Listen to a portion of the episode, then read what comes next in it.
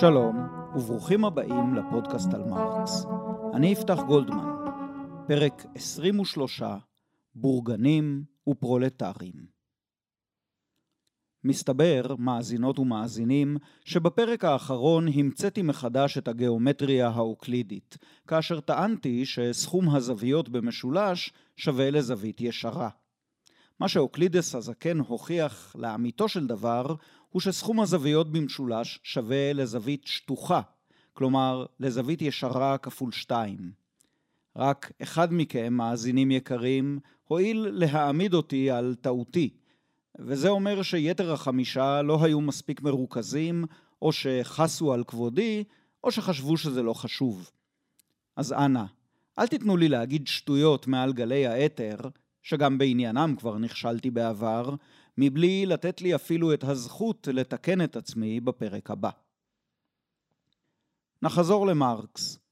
בפרק האחרון התחלנו לדבר על תורת המהפכה שלו, והצגנו, יחד עם מרקס, את המעמד המהפכני בפוטנציה, הלא הוא הפרולטריון. קראנו יחד בהקדמה או המבוא שכתב מרקס בשנת 1844 להערות הביקורתיות שלו על תורת המדינה של הגל, ושם למדנו שהפרולטריון הוא ליבה של המהפכה והפילוסופיה היא ראשה. למדנו שהפרולטריון לא יכול לבטל את עצמו מבלי לממש את הפילוסופיה, והפילוסופיה לא יכולה לממש את עצמה מבלי לבטל את הפרולטריון. אני מבקש שתתענגו איתי לרגע על הפסוק הזה. כתיבה מסוג זה אופיינית בעיקר למרקס המוקדם, מרקס בראשית דרכו, ובעיניי זה נפלא. לעיני רוחנו עולים הפרולטריון והפילוסופיה, המחוללים מחול בשניים של ביטול, מימוש והסגבה. הפילוסופיה מוסגבת ממעמדה המופשט גרידא והופכת למציאות מוגשמת. הפרולטרים מוסגבים ממעמדם כחלקאים ונדכאים והופכים לבני אדם. שאלנו את עצמנו ואת מרקס כיצד יכולה הפילוסופיה להפוך לעוצמה משנה עולמות והופכת סדרים חברתיים? ועל כך השיב לנו מרקס שהתיאוריה יכולה להפוך לעוצמה חומרית משעה שהיא אוחזת בהמונים, ושהיא אוחזת בהמונים משעה שהיא הופכת לרדיקלית, ושהיא הופכת לרדיקלית משעה שהיא מכריזה מלחמה על כל התנאים שבהם מתקיים האדם כיצור מוזנח, מדוכא, מושפל ובזוי. ובכל זאת, אמרנו, יש כאן בעיה. משום שגם אם נשתכנע מכל מה שאמר לנו מרקס בחיבור זה, הרי שהוא הציג בפנינו רק את המוטיבציה המהפכנית של הפרולטריון, או במילים אחרות, הסביר לנו מדוע הפרולטרים ירצו לחולל מהפכה. משהו חשוב מאוד עדיין חסר. אמרתי לפני דקה שהפרולטריון לפי מרקס הוא מעמד מהפכני בפוטנציה, כלומר מעמד מהפכני באופן פוטנציאלי. את המילה פוטנציאל אנחנו מתרגמים בדרך כלל כאפשרות, וזה תרגום לא רע. כך, בשיחת ההורים האחרונה, כשהמחנכת אמרה לי שהבן שלי לא מממש את הפוטנציאל שלו, היא התכוונה מן הסתם לכך שיש לו יכולת למידה גבוהה מזו שהוא מפגין בפועל. יש לו אפשרות להיות תלמיד טוב יותר. אבל המשמעות המדויקת של המילה פוטנציאל גזורה מן השורש הלטיני פוטנס או פוטיס, שמשמעו כוח, או ליתר דיוק בעל כוח. באופן דומה, היפוכו של הפוטנציאלי הוא האקטואלי, ואקטואלי בא מן המילה הלטינית אקטוס, שפירושו מעשה, כמו אקט או אקשן באנגלית. ובמקום מעשה אפשר גם לומר פעולה, ולכן הזוג פוטנציאלי ואקטואלי מתרגם לעברית כך, בכוח ובפועל. ואם יש לכם כוח לעוד דקה אחת של שיעור לשון, אז למה אנחנו מתכוונים כשאנחנו אומרים על משהו שהוא מעשי? האם אמרנו בכך שהדבר הזה כבר מומש במעשה, כבר נעשה ולכן קיים בפועל? לא. כשאנחנו אומרים על משהו שהוא מעשי, אנחנו מתכוונים בדרך כלל שהוא אפשרי. כלומר, שיש לו כוח להפוך לממשי. כלומר שמעשי הוא בעצם תרגום לעברית של המילה פוטנציאלי, ולא של המילה אקטואלי. בלבלתי אתכם? תריצו אחורה ותשמעו שוב, או שתוותרו על זה. ככלות הכל, הנושא שלנו הוא הפודקאסט על מרקס, ולא גלגולי לשון. הזכרתי כבר את הספר גלגולי לשון, מאת הבלשן גיא דויטשר? אני ממליץ עליו מאוד, אבל אין לו שום קשר למרקס. בחזרה אל הפרולטריון. המסקנה מן הדיון הקטן שעשינו הרגע היא שעל מנת שנוכל לראות בפרולטריון מעמד מהפכני פוטנציאלי, זה לא מספיק שיהיה לו רצון להפוך את הסדר החברתי, הכלכלי והפוליטי. צריך שיהיה לו גם כוח או פוטנציאל למהפכה כזאת. ובכן, שאלנו את מרקס, מניין להם, לפרולטרים, הכוח להפוך את השיטה? את התשובה לשאלה זו מרקס נותן במניפסט הקומוניסטי. והחל מרגע זה נתעכב במשך יותר מפרק אחד על החיבור המופלא הזה. אני יודע ששלחתי אתכם לשמוע אותי מספר על המניפסט הקומוניסטי בפודקאסטים אחרים שבהם התארחתי. וכן, זה חומר חובה וזה יהיה במבחן. אבל בפודקאסטים הללו דיברתי בעיקר מסביב לטקסט, על דמותו של הכותב, או הכותבים, ועל נסיבות הכתיבה. אז אני מניח שאת כל זה אתם יודעים, ועכשיו אני מכניס אתכם בשעריו של הטקסט עצמו. אבל לא לפני שאציע שוב, שאם עוד לא עשיתם את זה, לכו וקראו את המניפסט הקומוניסטי עצמו. הוא קיים בעברית, במהדורות רבות, שכולן או כמעט כולן משתמשות בתרגום המעולה של מנחם דורמן. וכמובן באנגלית אפשר גם באודיו. ממה מורכב המניפסט הקומוניסטי? מפסקת פתיחה קצרה ומפורסמת המתחילה במילים רוח בלהות מהלכת על פני אירופה, רוח הבלהות של הקומוניזם. אחר כך באים ארבעה פרקים הנושאים את השמות הבאים בורגנים ופרולטרים, פרולטרים וקומוניסטים, ספרות סוציאליסטית וקומוניסטית ועמדת הקומוניסטים כלפי מפלגות האופוזיציה השונות. כדי לנקות את השולחן, אתחיל דווקא מן הסוף, מן הפרק הרביעי. הוא הקצר ביותר, והוא מציג בעצם שלוש קביעות עקרוניות המלוות בכמה דוגמאות. הקביעות העקרוניות הן אלה: ראשית, הקומוניסטים תומכים בכל מפלגה ותנועה בכל ארץ וארץ אשר נאבקת נגד הסדר הקיים מתוך השקפת עולם פרוגרסיבית העשויה לקדם את האינטרסים של מעמד הפועלים. במקומות רבים פירוש הדבר שיתוף פעולה של הקומוניסטים עם תנועות פוליטיות של הבורגנות והזער בורגנות, עם תנועות דמוקרטיות ואף לאומיות. שנית, תוך כדי כך, הקומוניסטים גם מכוונים אל האופק הרחוק יותר, ואין הם חדלים, וזה ציטוט בשינויים קלים, לעורר בקרב הפועלים תודעה בהירה ככל האפשר על אודות מצבם, ולהדגיש באוזניהם את חשיבותה של שאלת הבעלות הפרטית על אמצעי הייצור. סוף ציטוט. ושלישית, הקומוניסטים חותרים בקביעות לקראת אחדות והסכם בין המפלגות הדמוקרטיות של כל הארצות. רק לשם הבהרה, נדגיש שב-1848 הביטוי מפלגות דמוקרטיות לא מורה על מפלגות הפועלות במסגרתו של משטר דמוקרטי, אלא על מפלגות החותרות להקמתו של משטר דמוקרטי. זהו. ובסיום הפרק הרביעי והמניפסט כולו, מופיעה הקביעה המפורסמת כי לפרולטרים אין דבר לאבד במהפכה זולת כבליהם, ולהם עולם ומלואו לרשת. ואז המוטו, או סיסמת הקרב, פרולטרים של כל הארצות התאחדו. את המוטו הזה טבע ככל הנראה דווקא פרידריך אנגלס, והוא הציע אותו כתחליף לסיסמה הקודמת של ברית אנשי הצדק, אשר עמדו להפוך למפלגה הקומוניסטית. הסיסמה הקודמת הייתה כל בני האדם אחים הם. הייתי יכול לדבר המון על ההבדל שבין כל בני האדם אחים הם לבין פרולטרים של כל הארצות התאחדו. אבל אם אעשה את זה לא נגיע לדבר על העיקר. אז קחו את זה כתרגיל הבית. כתבו לעצמכם את שתי הסיסמאות זו בצד זו, ורשמו נקודות דמיון והבדלים עקרוניים בין השתיים. אני, ברשותכם, אמשיך להתקדם לאחור במניפסט. גמרתי להציג את הפרק הרביעי. הפרק השלישי נקרא כאמור ספרות סוציאליסטית וקומוניסטית, והוא פרק חיסול החשבונות.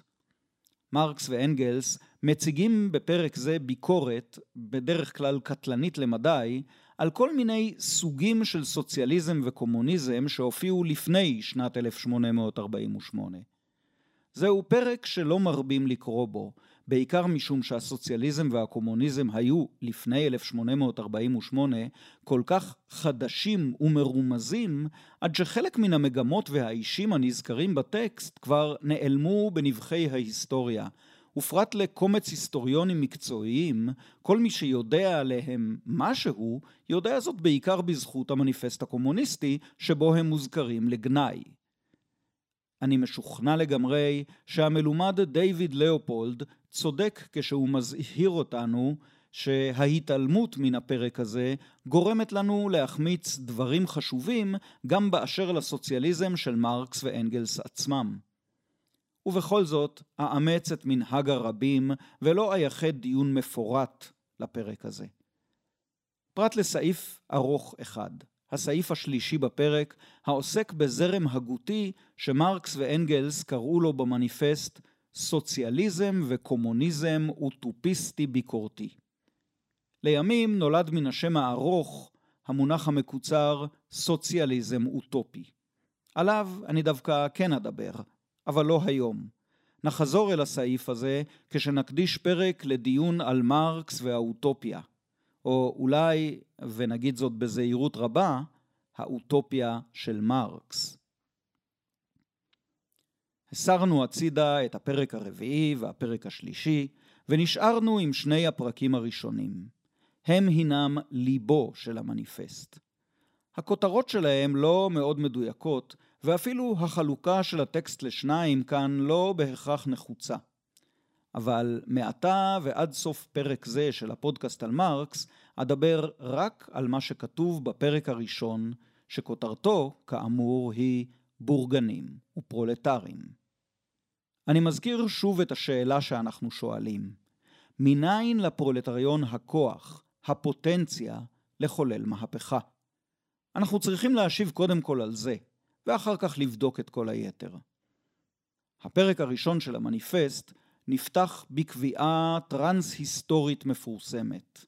דברי ימיה של כל חברה עד כה הם דברי הימים של מלחמת המעמדות. מרקס ואנגלס מקדישים עוד כמה שורות לפיתוחו של רעיון זה, אבל עד מהרה הם מגיעים לעיקר. והעיקר, תופתעו לשמוע, הוא לא הפרולטריון, אלא הבורגנות. שלושת או ארבעת העמודים הראשונים של המניפסט הם בעיקר שיר הלל לבורגנות המהפכנית. אבל זה לא סתם שיר הלל. מרקס ואנגלס מהללים את עוצמתה של הבורגנות, אבל באשר להשפעתה של העוצמה הבורגנית, עמדתה מורכבת.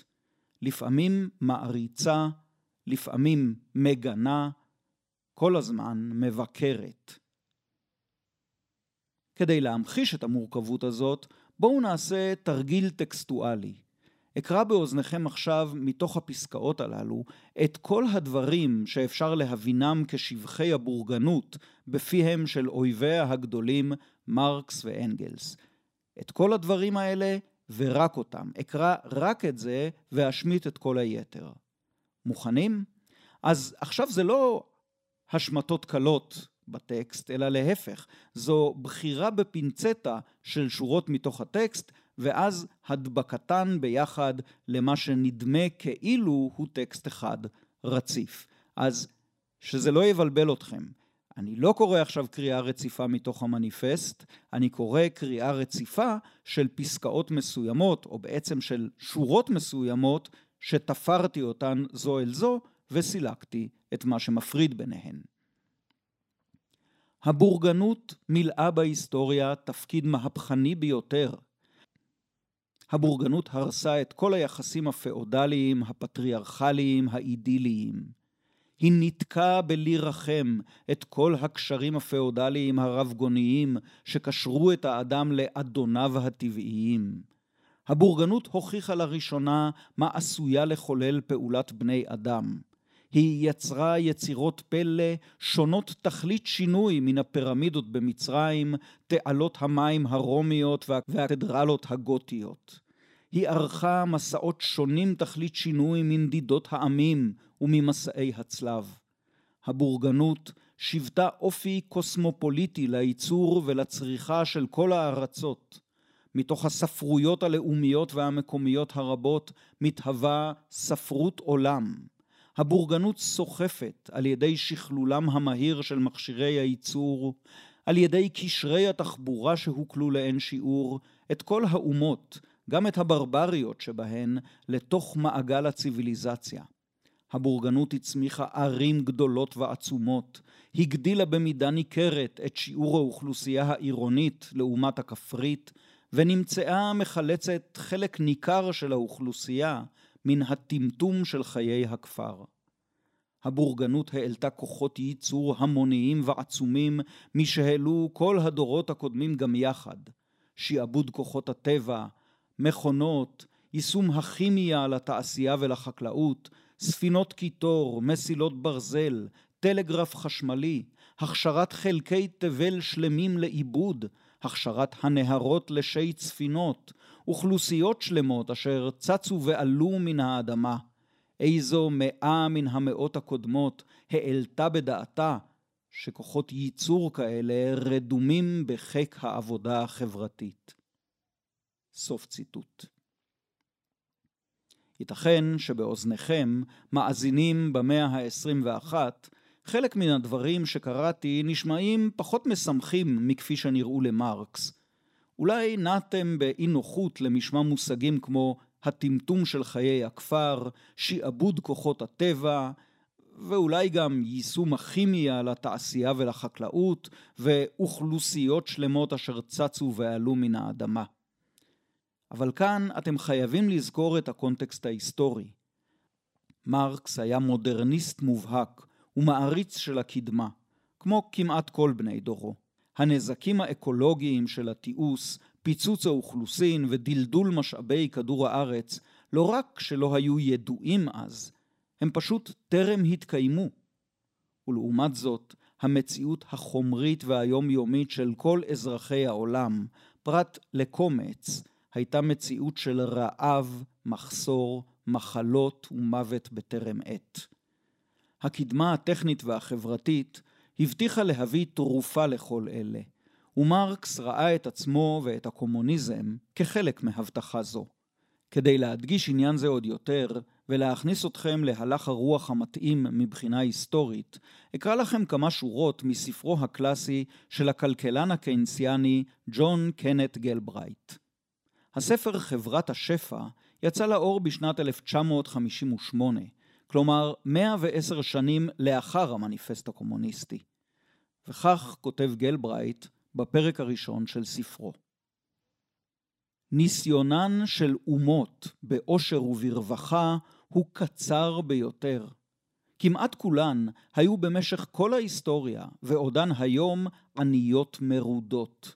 יוצאים מכלל זה ובטלים בשישים בהיסטוריה האנושית רק מעט דורות אחרונים בפינת העולם הקטנה שבה יושבים אירופאים.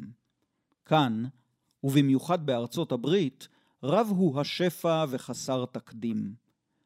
הרעיונות שבאמצעותם מפרשים הבריות בחלק מבורך זה של העולם את המציאות, רעיונות שמנחים במידה מסוימת את התנהגותם, לא חושלו בעולם של עושר. רעיונות אלה צמחו בעולם שבו העוני היה מנת חלקו הרגילה של האדם, וכל מצב אחר היה מעבר לכל דמיון. עוני זה לא היה עינוי אלגנטי בנפש, הנובע מתהייה על כי לזולת נכסים מרובים יותר. היה זה סיגופו המנבל של הבשר, מרעב, ממחלות ומקור. אותם שהצליחו להסיר מכתפם עול מכביד זה, ולו אף זמנית, לא ידעו מעולם מתי יוכו שנית. שכן במקרה הטוב ביותר, פינה הרעב את מקומו לעוני, רק באופן ארעי. אין זה סביר כי עוניים של המונים היה הופך לנסבל יותר בשל קיומם של מעטים שהיו עשירים מאוד. ואגב, סביב פעולותיהם של האחרונים מתרכזת כמעט כל ההיסטוריה שבכתב. סוף ציטוט. אני מקווה שדי בשורות הללו, שכאמור נכתבו יותר ממאה שנים אחרי המניפסט הקומוניסטי, ובידי אדם שלא היה מרקסיסט או סוציאליסט, בכדי לזכות את מרקס מאשמה של אהדה מוגזמת לתיעוש, לטכנולוגיה ולקדמה. מה גם שמרקס היה בה בעת המבקר הגדול של אותן מגמות עצמן.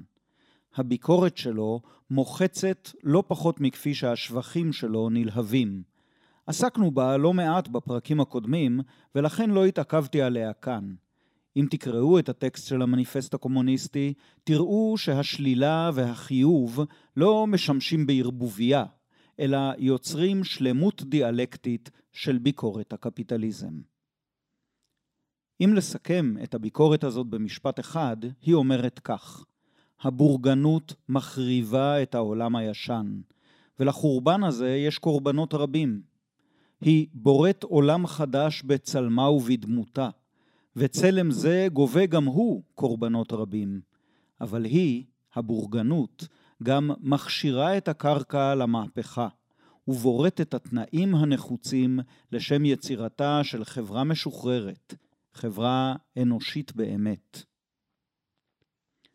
פרדריק ג'יימסון הוא מבקר ספרות מרקסיסטי בן המאה ה-20. ספרו המפורסם ביותר, שאף תורגם לעברית, נושא את השם פוסט-מודרניזם או ההיגיון התרבותי של הקפיטליזם המאוחר. הוא התפרסם באמצע שנות ה-80, כלומר הוא חיבור ישן למדי, אבל אני מאוד ממליץ לקרוא אותו. לטענת ג'יימסון, עלינו לחשוב על הפוסט-מודרניזם באותו אופן שבו מרקס חשב על הקפיטליזם במניפסט הקומוניסטי. כלומר, לחשוב עליו בעת ובעונה אחת כדבר הכי טוב שקרה לתרבות שלנו, וכדבר הכי נורא שקרה לה. אני לא בטוח שהטענה של ג'יימסון נכונה ביחס לפוסט-מודרניזם, אבל זה הרי לא הנושא של הפודקאסט על מרקס, ואני כן בטוח שג'יימסון מציע לנו דרך נכונה להבין את מה שמרקס אומר במניפסט על הבורגנות, כלומר על הקפיטליזם. אקרא לכם משהו שמרקס עצמו כתב, אבל לא במניפסט, זה לקוח ממאמר שמרקס כתב חמש שנים לאחר פרסום המניפסט, והמאמר עוסק בכלל בשלטון הבריטי בהודו. אבל זו פסקת סיום מצוינת, המבהירה את יחסו המורכב של מרקס אל הקפיטליזם. ציטוט השפעותיה ההרסניות של התעשייה האנגלית על ארץ כמו הודו גלויות כיום הזה בכל מוראותיהן לעין כל. אבל אין אנו צריכים לשכוח כי לפנינו אך תוצאה אורגנית של שיטת הייצור בכללותה כפי שהיא קיימת כיום.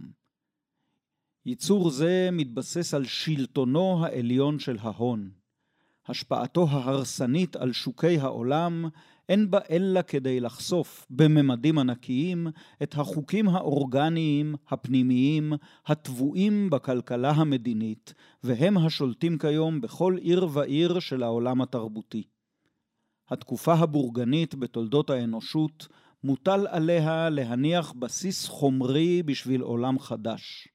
מצד אחד, תנועת עולם של מגע ומסע המושתת על זיקת גומלין בין העמים, וכן האמצעים הדרושים לכך, ומצד שני, התפתחות של כוחות הייצור של האדם והפיכת הייצור החומרי להשתלטות מדעית על כוחות הטבע. תעשייה בורגנית וסחר בורגני יוצרים את המקדמות החומריות בשביל עולם חדש.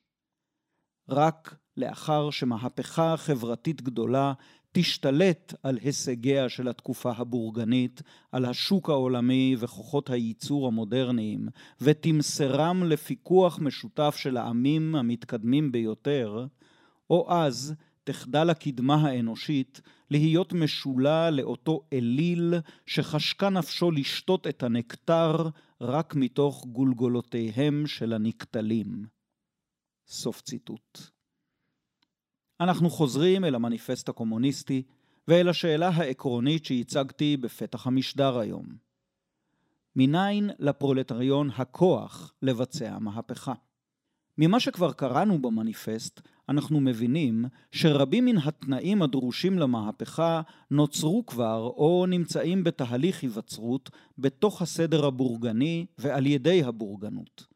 מהפכת השחרור הקומוניסטית תיבנה על ההישגים של אופן הייצור הקפיטליסטי, על התיעוש והשימוש במדע בתהליך הייצור, שבאפשרותם לשים קץ למחסור ולמצוקה החומרית, על דרכי התחבורה המשופרות וכלי התחבורה המודרניים, המאפשרים לבני אדם מודרניים במאה ה-19 לנוע על פני כל אירופה ואף על פני העולם כולו, על התקשורת המודרנית, כלומר בשנת 1848 קווי הטלגרף, המאפשרת העברה מהירה של ידע ממקום למקום, וכן ארגון ותיאום של הפעולה המהפכנית, על העלייה ברמת ההשכלה הציבורית המאפשרת לפרולטרים לקרוא עיתונים, ואולי אפילו לכתוב עיתונים. אבל בכך עוד לא השלמנו את התשובה. כעת עלינו להפנות את תשומת ליבנו אל הפרולטריון עצמו. אנחנו מגלים שבמניפסט הקומוניסטי הוא מתואר באופן שונה מאוד מכפי שמרקס תיאר אותו ארבע שנים קודם לכן, בחיבור הראשון שלו שעסק במהפכה קומוניסטית פרולטרית. אני קורא עדיין מן הפרק הראשון של המניפסט. אולם הבורגנות לא זו בלבד שחישלה את כלי הנשק המביאים עליה כליה, היא גם העמידה את האנשים העתידים לאחוז בכלי הנשק האלה, את הפועלים המודרניים, את הפרולטרים. ככל שמתפתחת הבורגנות, כלומר ההון, כן מתפתח הפרולטריון. התעשייה המודרנית הפכה את בית המלאכה הקטן של האומן הפטריארכלי לבית החרושת הגדול של בעל ההון התעשייתי. המוני פועלים המצופפים בבית החרושת מאורגנים כחיילים. כחיילי תעשייה פשוטים, הם כפופים להיררכיה שלמה של סגני קצינים וקצינים. אין הם עבדים בלבד למעמד הבורגנות, למדינת הבורגנות. יום יום, שעה שעה, משועבדים הם למכונה, למשגיח, ובעיקר לבורגני החרשתן היחיד עצמו. עריצות זו ככל שהיא מכריזה בגלוי כי הרווח הוא תכליתה, כן היא קטנונית יותר, עוינת יותר, קנטרנית יותר. סוף ציטוט. ובהמשך אותו הפרק, מכל המעמדות הניצבים כיום מול הבורגנות, הפרולטריון לבדו הוא מעמד מהפכני באמת. שאר המעמדות שוקעים וחלים בשל התעשייה הגדולה. הפרולטריון הוא עצם יציר כפיה. סוף ציטוט. אני מדלג שוב על כמה פסקאות וקורא את פסקת הסיכום של הפרק הראשון של המניפסט. התנאי העיקרי לקיומו ולשלטונו של מעמד הבורגנים הוא צבירת העושר בידי יחידים, התהוות ההון וריבויו. תנאי להון הוא העבודה השכירה. העבודה השכירה עומדת אך ורק על התחרות הפועלים בינם לבין עצמם. ההתקדמות של התעשייה, אשר נושאה נטול הרצון ונטול ההתנגדות היא הבורגנות, ממירה את בידוד הפועלים על ידי ההתחרות, באיחודם המהפכני על ידי ההתאגדות.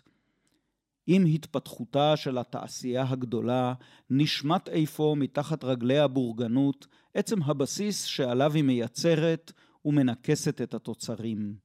היא מייצרת קודם כל את קברנה שלה. כליונה וניצחונו של הפרולטריון, משניהם כאחד אין מפלט. סוף ציטוט. הנה מסתבר לנו שבניגוד למה שחשב מרקס ארבע שנים קודם לכן, הפרולטריון איננו ציבור האומללים והנדכאים המושלך אל מחוץ לסדר החברתי. הפרולטריון הוא ציבור האומללים והנדכאים העומד ביסוד הסדר החברתי. כל הכלכלה הקפיטליסטית, כל התעשייה, כל הייצור, וכפועל יוצא מכך כל העושר החברתי, החברה המעמדית עצמה, כל מוסדות המדינה, כל התרבות והאומנות, ואפילו השעון של דודי אמסלם, כולם, כולם מונחים על כתפיו של מעמד הפועלים. בעצם, מונחים על כתפיו זה לא דימוי מוצלח, משום שלפי התיאור של מרקס, אין כאן רגע אחד של מנוחה. כל המערכת הזאת נמצאת בתזזית מוחלטת לייצר ולייצר, לצבור עוד ועוד הון, לרתום עוד ועוד עבודה שכירה אל ההון שנצבר ונצבר מחדש, לשכלל ולהגדיל את שיתוף הפעולה החברתי בתהליך הייצור, על מנת להגדיל את הרווחים אפילו יותר, ורווחים, הלא הם הון, והון הוא חסר תועלת אם לא משקיעים אותו מחדש בתהליך הייצור בצורת חומרי גלם חדשים, מכונות חדשות, מקורות אנרגיה חדשים, ואליהם רותמים עוד עבודת אדם של עובדים שכירים כדי לייצר עוד מוצרים ממה שכבר יוצר, וגם מוצרים חדשים, חדשות לבקרים, שאותם מוכרים כסחורות ומרוויחים הון נוסף שהופך לעוד עבודה שכירה, שהופכת לעוד הון עד ש... עד למהפכה. שכן מתישהו אמורים הפועלים להבין שבמרוץ המטורף הזה הם בתפקיד העכבר שרץ בתוך הגלגל. ועוד, שגם במקרה היותר טוב, מה שמבטיחה להם הריצה הזאת זה רק נגישות לעוד מוצרי צריכה, אבל לא לחירות, לא לפנאי, לא לעצמאות ולריבונות בעבודתם, לא להתנהלות כלכלית רציונלית. רק זאת, לעבוד עבודה מנוכרת בבוקר, לצרוך צריכה מנוכרת בערב. וזהו.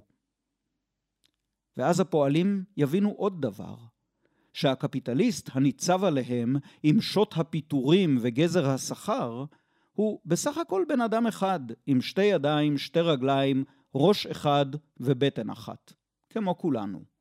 וגם אם יתייצבו לצידו המשפחה והחברים והשותפים העסקיים, הם עדיין לא יהיו יותר מאשר קומץ קטן של אנשים. וכל העושר, כל הנכסים, כל ההון, כל הכוח הכלכלי, כל העוצמה הפוליטית שיש לקפיטליסט ולמעמד הקפיטליסטים, בא להם מן הפרולטרים העובדים עבורם. והפרולטרים עובדים עבורם כי אין להם ברירה. ואין להם ברירה משום שאין להם נגישות לאמצעי הייצור. ואין להם נגישות לאמצעי הייצור משום שאמצעי הייצור מוחזקים בידיהם הפרטיות של הקפיטליסטים. וזה הדבר שאותו צריך לשנות. אני מקווה שעכשיו יש לכם תמונה ברורה מדוע הפרולטריון הוא מעמד מהפכני בפוטנציה. הוא המעמד שמקיים בעבודתו את אופן הייצור הקפיטליסטי, ולכן הוא גם המעמד שיכול להפוך אותו על פיו. ומרקס מוסיף עוד דבר. מעמד הפועלים הוא הרוב המוחלט של בני החברה, ומכאן שהמהפכה תהיה מהפכה של הרוב למען האינטרסים של הרוב, כלומר הגשמה של הדמוקרטיה. כלשון המניפסט, כל התנועות שעד כאן היו תנועות של מיעוטים או למען האינטרס של מיעוטים. התנועה הפרולטרית היא התנועה העצמאית של הרוב העצום למען האינטרס של הרוב העצום. סוף ציטוט. אנחנו רואים כאן אחד מן המאפיינים המיוחדים של המניפסט הקומוניסטי. אחד הדברים שעושים אותו לטקסט מופלא כל כך. המשפט הזה, בשעה שנכתב, היה פשוט לא נכון. גם אם נקבל את ההגדרה הרחבה ביותר של פרולטר ככל מי שמתפרנס משכר עבודה, גם אז יהיה עלינו להודות שב-1848 עובדי השכר אינם רוב עצום של בני החברה בשום מקום באירופה. באמצע המאה ה-19 רוב האירופאים היו עדיין חקלאים. אפילו באנגליה, ליבה של המהפכה התעשייתית, עובדי השכר לא היו רוב עצום של בני החברה, ואולי אפילו מנו פחות מ-50%. המניפסט הקומוניסטי כמו עושה אקסטרפולציה אל תוך העתיד של המגמות שמרקס ואנגלס מזהים לנגד עיניהם. נדמה לי שכבר הזכרתי כאן פעם את התיאורטיקנית המרקסיסטית האמריקאית אלן מייקסינס ווד ואת טענתה שתיאור הקפיטליזם הנפרס במניפסט הקומוניסטי מתאים הרבה יותר לקפיטליזם של סוף המאה ה-20 מאשר לזה של אמצע המאה ה-19. אז לפחות מבחינה זו של החלק היחסי של הפועלים באוכלוסייה, מקסינס ווד צודקת. במחצית השנייה של המאה ה-20, חלקם היחסי של העובדים בשכר הגיע למעל 80% בחברה המערבית. אם כי גם כאן יש להעיר שלא כל העובדים בשכר הם עובדי התעשייה הכבדה והמכרות שהיו, לדעת מחברי המניפסט, הפרולטרים המובהקים ביותר. מכל מקום, עכשיו אנחנו מבינים לא רק מיהו הפרולטריון ומניין המוטיבציה המהפכנית שלו, אלא גם מניין הכוח שלו לחולל מהפכה. איך יבצע הפרולטריון את המהפכה? מרקס היה תיאורטיקן של מדע החברה והפילוסופיה של החברה, ומיעט לעסוק בספקולציות או בהנחיות טקטיות למהפכנים. לאמיתו של דבר, הטקסט של המניפסט הקומוניסטי הוא אחד משני מקומות בלבד במכלול כתביו של מרקס, שבהם נידונה השאלה הזאת בהרחבה מסוימת. המקום השני הוא חיבור בשם מלחמת האזרחים בצרפת, שנכתב יותר מ-20 שנה אחרי המניפסט. באחד הפרקים הבאים נתייחס בהרחבה לחיבור מלחמת האזרחים בצרפת, אבל בפרק הבא של הפודקאסט על מרקס נברר את האופן המשוער שבו אמורה להתחולל המהפכה הקומוניסטית, על פי הכתוב במניפסט הקומוניסטי. עד כאן להיום. אני יפתח גולדמן. תודה ליאיר סיטבון על המוזיקה ועל הפקת הסאונד. תודה לכם שהאזנתם.